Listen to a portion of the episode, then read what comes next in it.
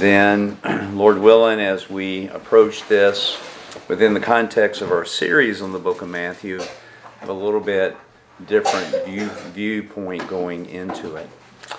Matthew chapter 4, and we'll read the first four verses, and tonight we'll just be introducing this first temptation. Then Jesus was led up by the Spirit into the wilderness to be tempted by the devil. And after he had fasted forty days and forty nights, he then became hungry. And the tempter came and said to him, If you are the Son of God, command that these stones become bread. But he answered and said, It is written, Man shall not live on bread alone, but on every word that proceeds out of the mouth of God. Taking a couple of services on the Lord's Day to really just kind of introduce this section here, and we saw that there really is a real sense in which Jesus is being tempted in the wilderness is unique to him. In other words, I doubt if you're going to be taken up on a high mountain and said, throw yourself down. I doubt if you're going to be shown all the kingdoms of the world and the glories of them and have Satan in his own person say to you, fall down and worship me and I'll give you all this. We're not going to have those types of situations. More than likely, you're not even going to be led, quote unquote, led into the wilderness and fast for 40 days and 40 nights. So, in the real sense, Jesus' temptation is unique to him. However, there is a continuity with his temptation and our temptation, and that is we are tempted and I hope to see this, but we are tempted in the same general categories in which Satan is tempting our Lord. And of course, we learned that we are to stand.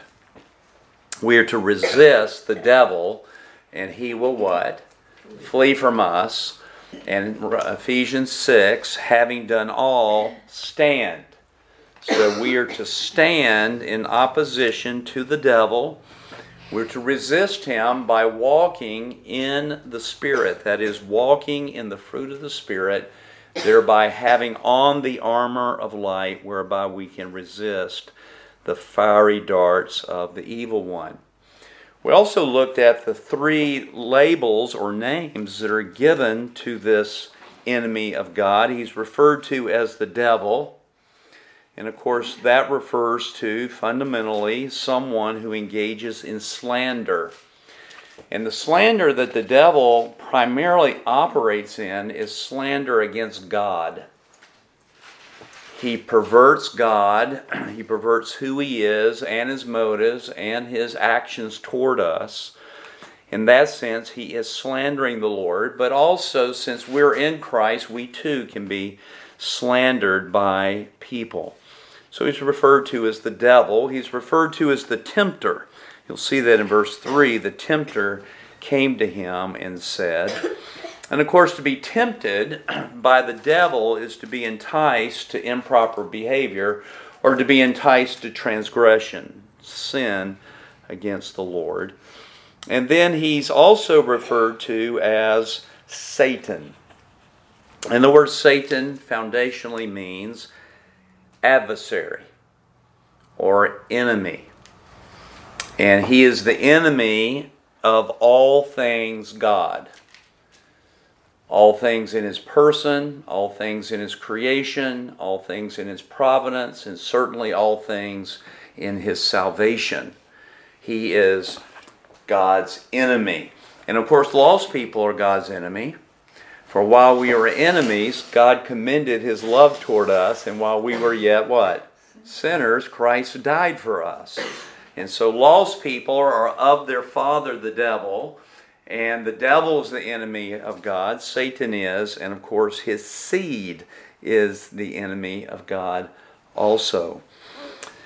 Now, when we come to this passage and we begin to look at it, this time when I have gone into the passage and looked at it, I've gone into it really with a sense of hunger to really know what is happening here in this passage, not just on perhaps a superficial basis, but to really get underneath an understanding. But I've also had something which is unique to this time of my study, and that is fear. There really is a fear of entering into a conflict like this. Even if, from our perspective, we are entering into it as an observer, you've got the conflict of God in human flesh against, opposed, the highest archangel that God created. Now think about that. It's like having, it's like being the boss or a president and someone on the board that's very dear to you rise up against you. This is God in His creation who created Lucifer. And he is the highest, and we think of that because Michael himself would not rebuke him because of this hierarchical uh, th- order of angels, but he said, The Lord rebuke you. And so here we have this conflict between an arch enemy of God, a tempter, a slanderer, the highest order of angels, against the Son of God taking on human flesh. And remember what Hebrews says he became a little lower than the angels. So when he took on human flesh, he actually humbled himself as far as hierarchy is concerned, he humbled himself even lower than an angel by taking on our humanity. This is an awful conflict. And it is an awful conflict that not only did he enter in, but as I mentioned before, in the same general categories you and I enter into. Now, the fact of the matter is, is that we've already entered into conflict in these areas, in these categories, and we have failed.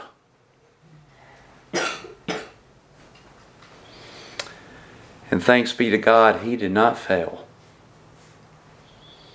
Coming out of this baptism by John, coming out of the waters and the heavens being opened and God the Holy Spirit descending on him, and then God the Father's voice coming out of the heavens This is my beloved Son in whom I am well pleased. You almost get the sense or parallels, not exactly the same, of when Adam was created and he looked on all the things that he had created and he said it was very, very good.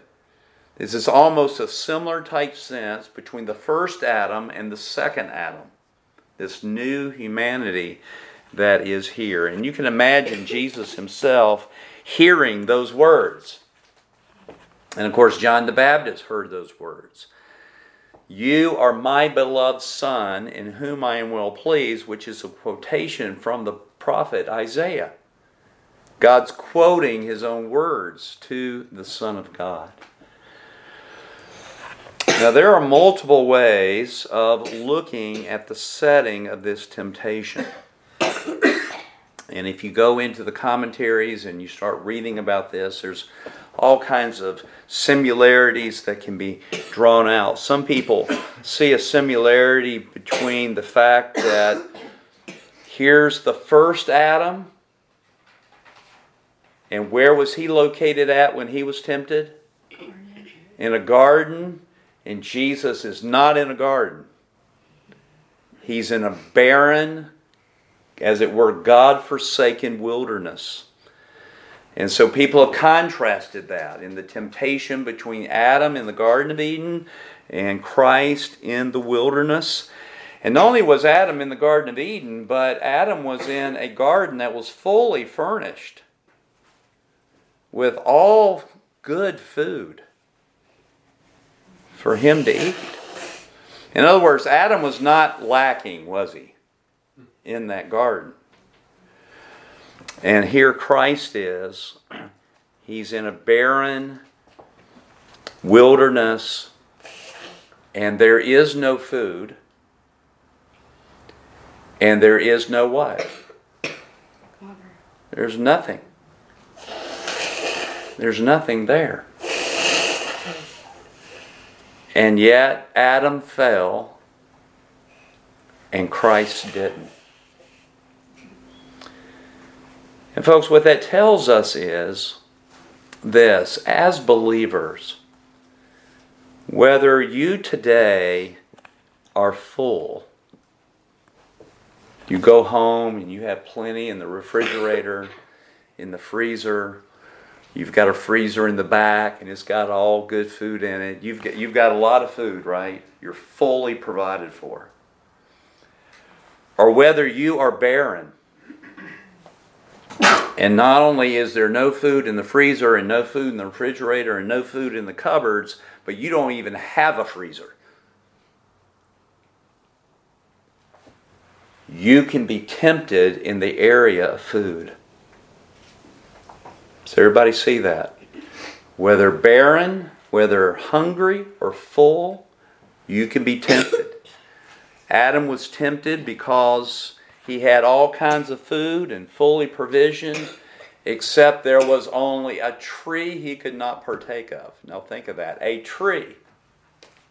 And how many people who are fully provided for will forsake everything for the one thing they think they're missing in their lives? Christ had nothing there in that wilderness. Some people see a contrast and a parallel between Jesus Christ and ethnic Israel. This is what I see in the passage. I think this is the primary thing in the passage. In John chapter 15 and verse 1, Jesus says, I am the true vine. And what he's referring to there is the prophet Isaiah chapter 5, when Isaiah says that God planted ethnic Israel like a vine and put him in a garden and nourished it and gave it nutrients and was expecting fruit, but instead bore wild grapes. And Jesus says, No, I'm the true vine. And so you have a parallel there between Jesus Christ, the true vine, some might say the true Israel, and ethnic Israel. And of course, ethnic Israel failed. And as we'll see, they failed in all of these categories. And so there are different ways and different venues in which to approach the passage here. What I see primarily is that contrast between Israel and the true Israel, that is Jesus Christ, because ethnic Israel failed in every one of these categories. You have the first temptation, which dealt with bread. You have the second temptation, which dealt with tempting God. And you had the third temptation, which dealt with their worship. I want us to look at these passages here just so that we have these categories in mind. If we're talking about food, I want you, we won't turn back to the Old Testament for this. We'll actually go to 1 Corinthians chapter 10. So let's take our Bibles and turn there. 1 Corinthians chapter 10.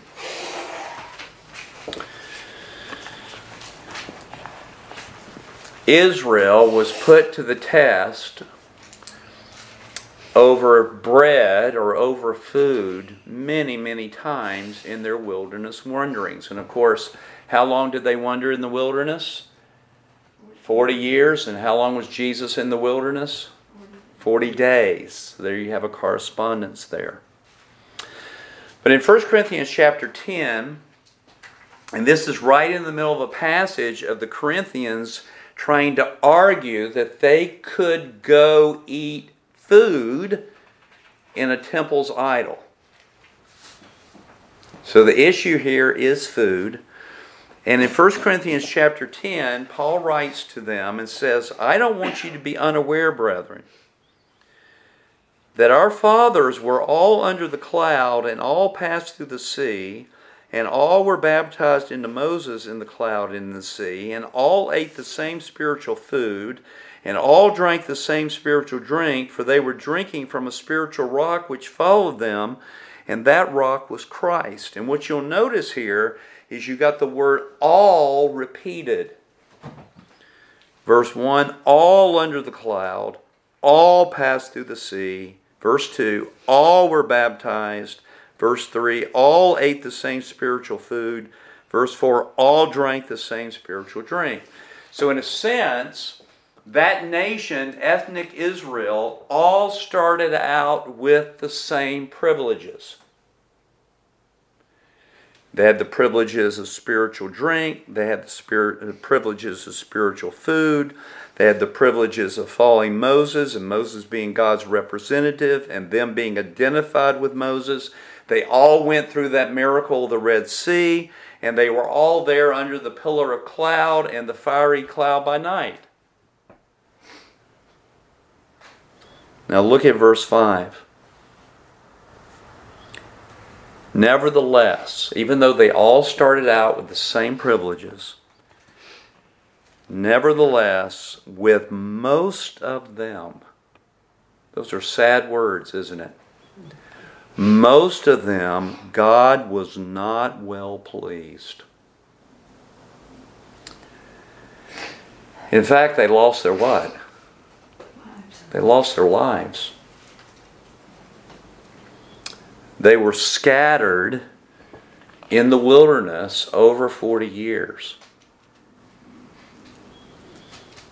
And I don't recall the numbers, but if our understanding of the, of the census, the number of people that came out of Egypt, I forget how many funerals per day Moses and them were doing. It was quite a number.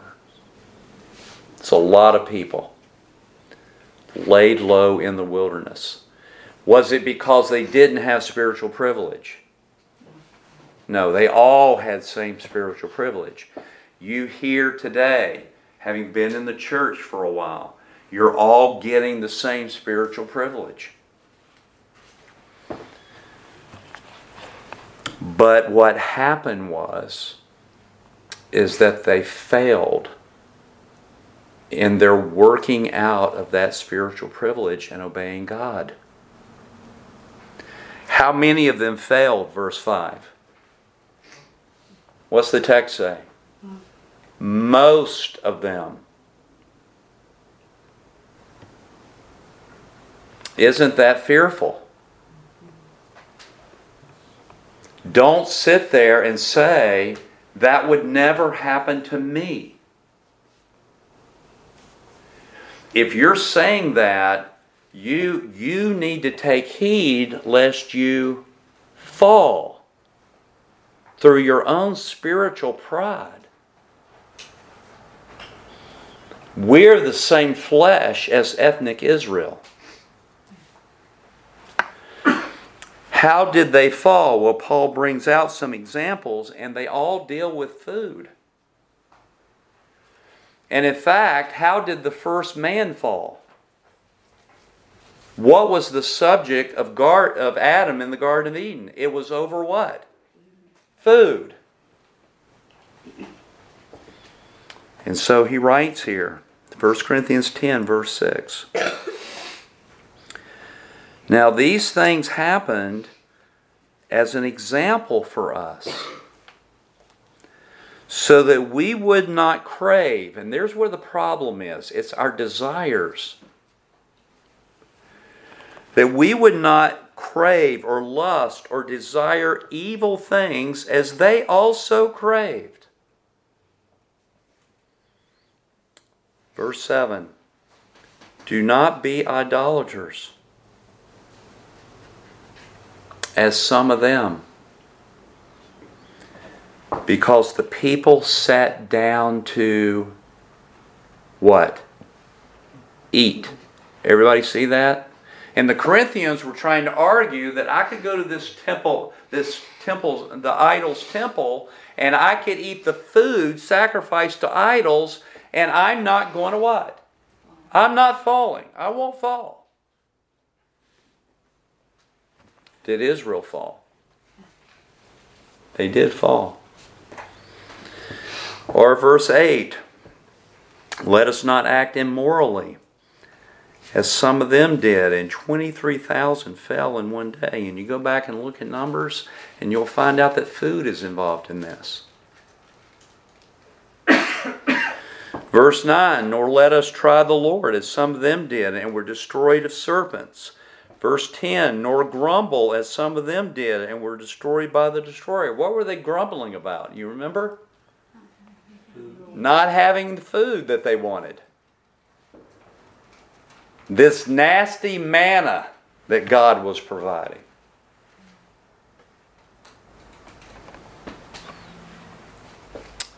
And he repeats again, verse 11 Now these things happened to them as an example, and they are written for our instruction, upon whom the ends of the ages have come.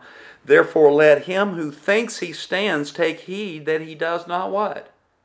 Fall. And so you get the first category. The first category dealt with food. Second category was tempting God. Have you ever tempted God? You've been tempted. But have you ever tempted God? Well, if you study it out, you're going to nod your head yes. And I want you to turn back to the book of Numbers, chapter 14. Numbers chapter 14.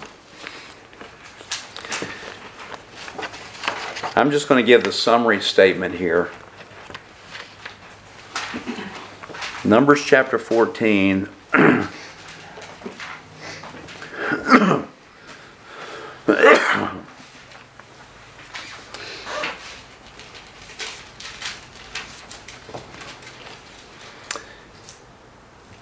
and verse 22.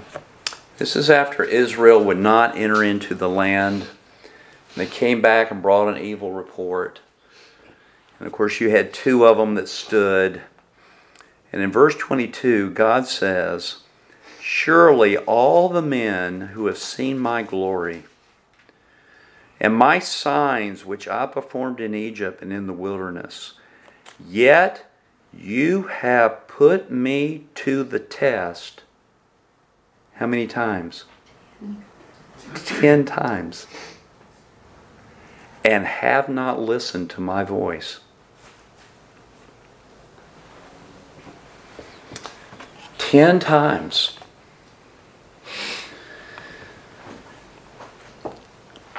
And folks, this is before the 40 year wandering in the wilderness. Ten times. Do you think that you're exempt or you just don't know when you do it? And yet, Satan comes to Jesus and he tempts him to put God to the, to the test. And he can tempt us to put God to the test. The third category is concerning our worship. And if you turn back here to Exodus chapter 32, you'll see what is probably one of the most amazing statements here. Was ethnic Israel ever put to the test about their worship? And you know the answer to that. Exodus 32, verse 1. And when the people saw that Moses delayed to come down from the mountain, the people assembled against Aaron and said to him, Come, make us a God who will go before us. As for this Moses, the man who brought us up from the land of Egypt, we do not know what has become of him. So they gave their gold earrings and they gave their gold jewelry to Aaron. Verse 4 He took this from their hand and fashioned it with a graving tool and made it into a molten calf. And they said, This is your God, O Israel, who brought you up from the land of Egypt. Is this dealing with their worship? And in verse 5, when Aaron saw this, he built an altar before it. And Aaron made a proclamation. Now, note the food that's going to be involved. Tomorrow will be a feast to Yahweh, to the Lord, capitalized. Were they tempted involving their worship? Did they fail or pass? They failed. Were they tempted when it came to testing God? They were. How many times? Ten times. And each time they what? They failed. And were they tempted in how they responded to when they had no food? The answer is yes. And did they pass it? No, they failed it. And Jesus, as the true Israel, as the true vine, as representative of his people, is going to enter into that conflict directly and he's going to succeed. Aren't you thankful? Now, folks, that's what I'm saying that when you come to this passage and you're hungry to know what is being communicated here, and when you read and hear what's being communicated, and you realize that you're of the same flesh, And you are susceptible just like ethnic Israel was. And the chances, and if you think about it, of having our worship perverted, of not responding properly to lack of necessity, of putting God to the test because He's not doing what we want Him to do, is a very real danger. And remember what Corinthians says. With most of them, God was not well pleased. And we don't want that in our own lives. So that is fearful, isn't it? And our Lord is being led to be tempted in the wilderness just like ethnic Israel was led into the wilderness to be tempted in the same categories as they were. Not only do we see that parallel, but he actually answers from the Mosaic law that was given to that ethnic nation.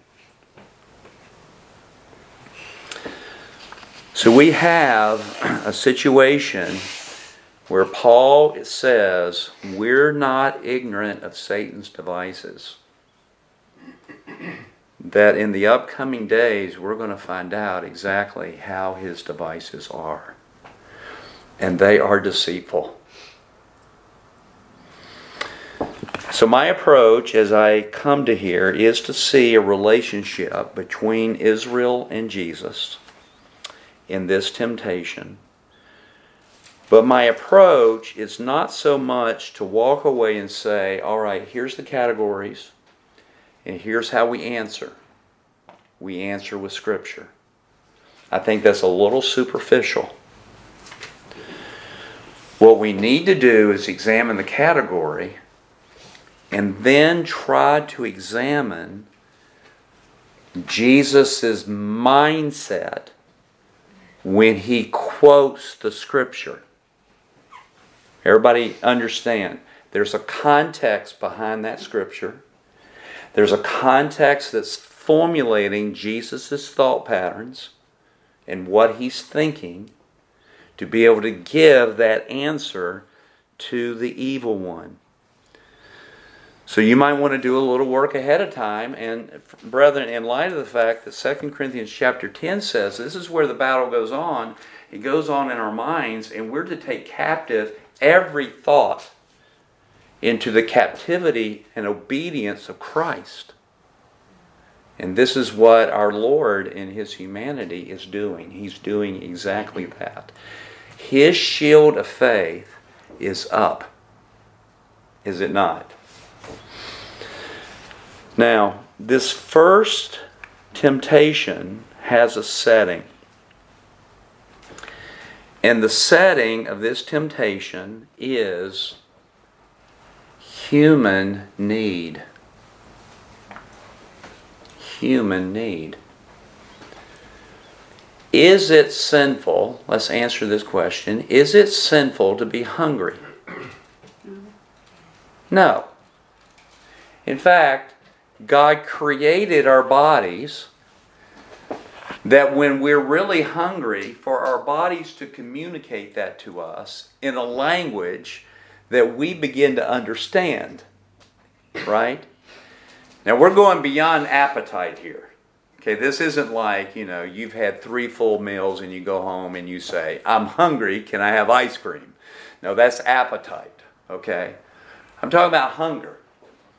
When you're hungry, when you've gone without food, and your body begins to, you know, the stores or whatever our body is doing, our body begins to say, you need to have nourishment.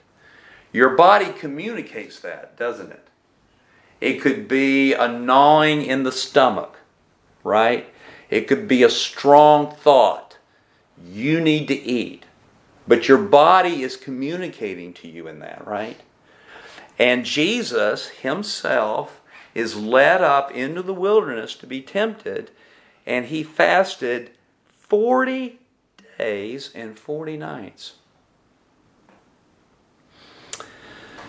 Don't answer this out loud, but have you ever fasted? Have you ever missed a meal voluntarily? And your body's kind of in a habit. And so your body lets you know, you know, you didn't eat. you're supposed to have breakfast, or you're supposed to have lunch, or you're supposed to have dinner, and you missed it. Well, a lot of people struggle just missing a meal. Have you ever fasted for a day?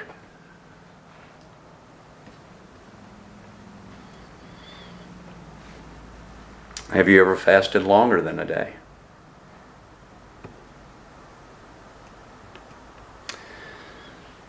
The longest I've ever fasted for spiritual reasons is somewhere around 10 days.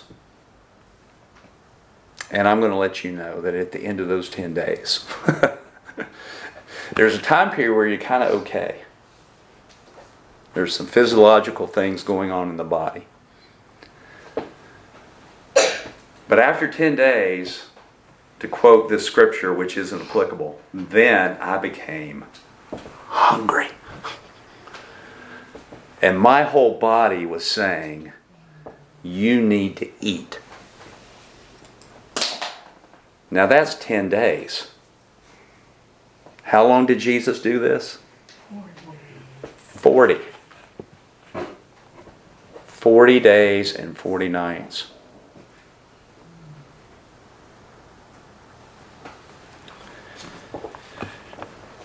How hungry, look at verse 2. After he had fasted 40 days and 40 nights, now note this, he then became hungry.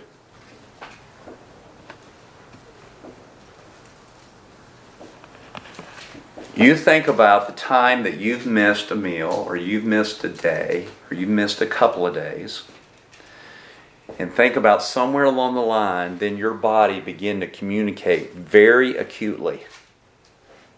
You need to eat. And you multiply that. because he has a human body like we have a human body, right? You multiply that for 40 days, and Jesus became hungry. And the word hunger here means to suffer pain because of no food.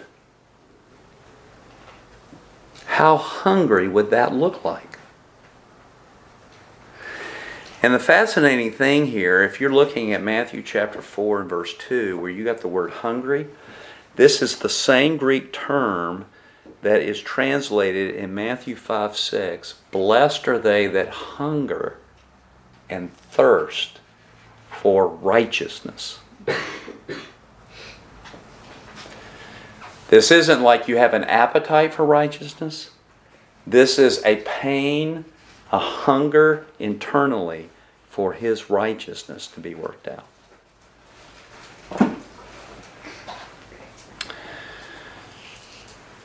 Brethren, what we know with that is that then he became hungry. Verse 3 and the tempter what? Came. Note when he came. When he was hungry after 40 days and 40 nights.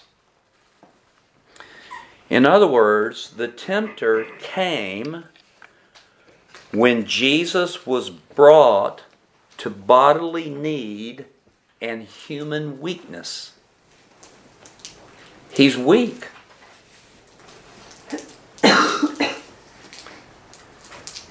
His body is in need of the necessities of life. Our bodies are material. And it needs food. And at that point of Jesus' weakness, the tempter came.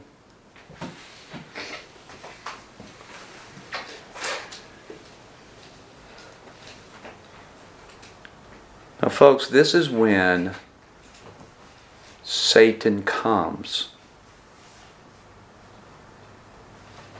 He comes in your area of weakness. Let me give you an Old Testament illustration. In Job chapter 1, God challenges Satan concerning Job. Job was wealthy, wasn't he? Job had a, a huge family. Job had everything under the sun. And Satan said, Job will curse you to your face. If you'll remove the hedge, he'll curse you to your face. And what Satan did before the temptation to curse came,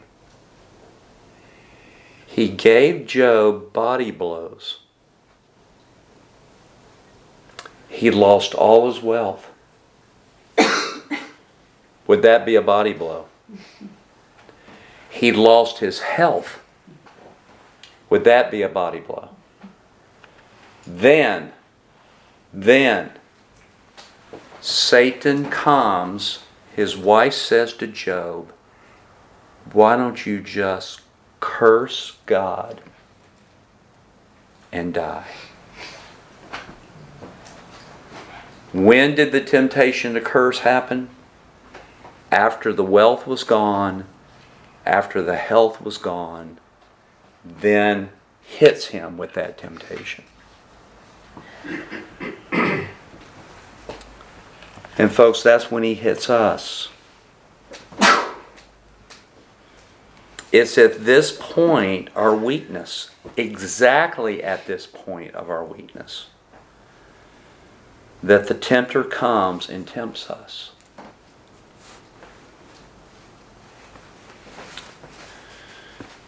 And what the temptation involved were two voices There was Jesus' natural needs that were crying one thing. His need was food, wasn't it? His body's crying out for food. That's a voice. The other voice was the Word of God. You've got two voices, our necessities, and then what the Word says. Now, you may not know what the Word says about it, but the Word still says something about it. And of course, Jesus is going to pick the genuine reality of the Word of God. Folks, it's our weaknesses. It's when you lose your job. It's when you look in the cupboard and there's nothing there. It's when 30 years of having enough in your checkbook to pay your bills and all of a sudden you can't. It's when your health is taken away. It's when you become disabled. It's when you're in a car wreck. And people start saying in their heart, Where's God? Do you hear the tempter? It's at that lowest point. Folks, do we realize that Satan did not come to Jesus and say, I have mercy on you, here's some food? Did he do that? He didn't come to Jesus in any shape or form to try to show compassion to him. His need became the opportunity to get him to doubt his relationship with God and to transgress. And that's what he does for us. He's not showing compassion. He's not providing bread. He's not showing mercy. He's not giving him understanding. All he's doing is giving him a deceitful suggestion to create his own meal, which he had the power to do, didn't he?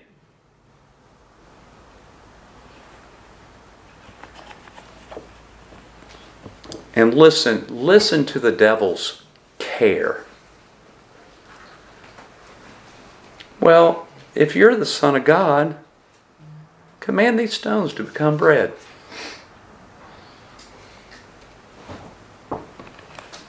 You know, I care about you. You got the power to do it. Why don't you just do it?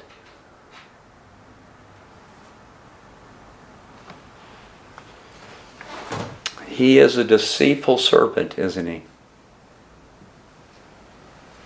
He appeared to Adam in the garden by caring. I care about you. You're missing something. You partake of this tree, you can be like the Lord.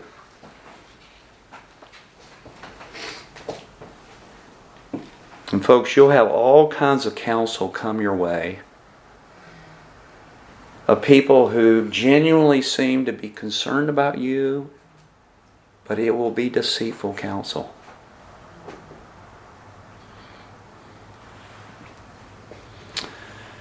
Basically, he tells him if you are the Son of God, if you really, if you're really the one in whom God is well pleased,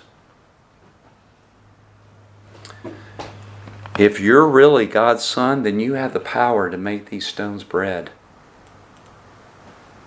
So do it to satisfy your own needs, to remove the weakness.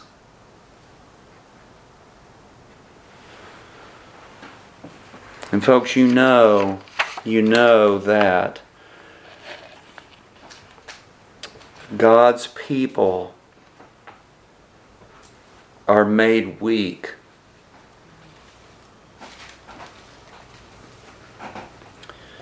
Do you remember Paul's thorn in the flesh?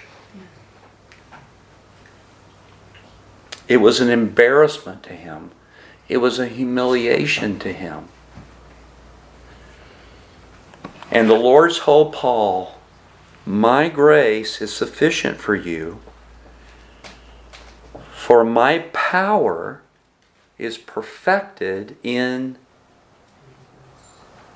Okay, now let's pause here. Do you see power in Jesus' response?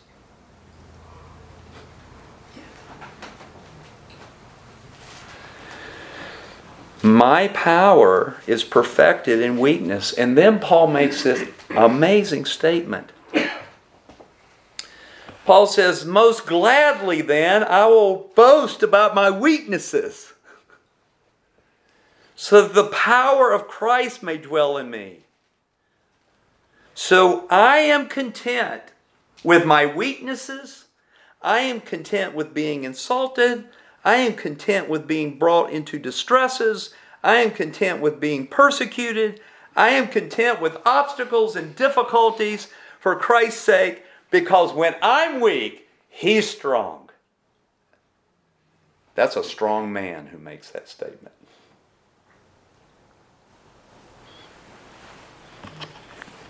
And even Christ himself, Paul writes in 2 Corinthians 13 4, for indeed Jesus was crucified because of weakness, yet he lives because of the power of God. For we also are weak in him, yet we will live with him because of the power of God directed toward you. And you know what the one thing we don't want?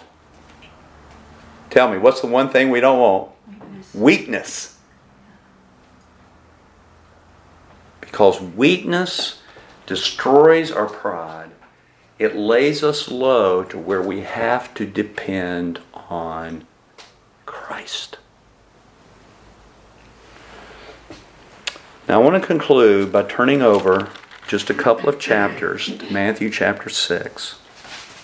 And because of time, I'm just going to basically just read this section. In light of this temptation, listen to what Jesus says. Matthew 6, verse 24. No one can serve two masters. For either he will hate the one and love the other or he will be devoted to one and despise the other. You cannot serve God and wealth. Now look at verse 25. For this reason. Did you did you did you pick that up? You cannot serve God and wealth. Because of that statement, I say to you, do not be worried about your life. What you will eat, there's the food, right? Or what you will drink, nor for your body as to what you will put on. Is not life more than food and the body more than clothing? Look at the birds of the air. They do not sow, nor reap, nor gather into barns, and yet your heavenly Father feeds them. Are you not worth much more than they? And who of you, by being worried, can add a single hour to his life? And why are you worried about clothing? Observe how the lilies of the field grow. They do not toil, nor do they spin. Yet I say to you, not, not even Solomon in all his glory clothed himself like one of these. But if God so clothes the grass of the field, which is alive today and tomorrow is thrown into the furnace, will he not much more clothe you, you of little faith? Do not worry then, saying, What will we eat, or what will we drink, or what will we wear for clothing? Because the Gentiles eagerly seek all these things. And, folks, what's our background? Our background is Gentiles. What's the world out there doing today? Let's eat and drink. Tomorrow we die. Don't be like that.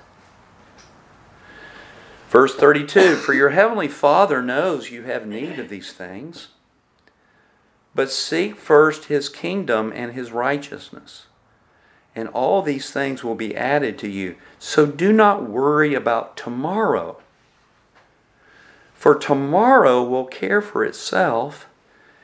Each day has enough trouble of its own.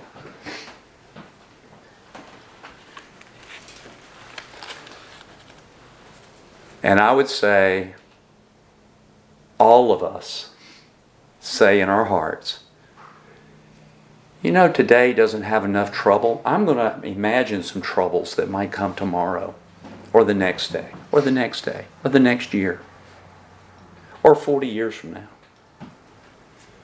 I don't have enough troubles right now. Give me some more. And then we are fretful. We're not walking in the peace of God. We clumber our baskets with all this stuff, these worries that choke the word. And we can even do it trying to justify it with biblical verses. Now, folks, did Jesus seek first the kingdom of God and his righteousness? Wasn't that his concern? The will of his Father? And Satan says, If you're the Son of God, command these stones become bread. And he answered, Man shall not live by bread alone, but by every word that proceeds out of the mouth of God. We'll look at that. But, folks, I want you to note something. Is Jesus hungry? Yes. Was he tempted to feed himself. Yes. Look down at verse 11 of Matthew 4. Then the devil left him. And look at this. Look at this. Angels came and began to what? Now, you don't want to think to yourself, minister like preaching. The word minister here refers to, in many cases, the serving of food. Did the Father provide? He did. And Jesus was content to do the will of God for that day and that hour, not being concerned, and at the Father's timing, he provided him food. And you know he could have turned, made those stones into bread. He actually took bread and multiplied it and gave it to the 5,000. Brethren, our God is faithful. Now, I'm like you. I don't like weakness. I don't like going through stuff like this. But it's only because of my pride and my independency and my desire to be self sufficient that causes the problems. It's my sin. It's not God. It's me. And I'm sure that you have been brought into bodily necessities and been tempted to take matters into your own hands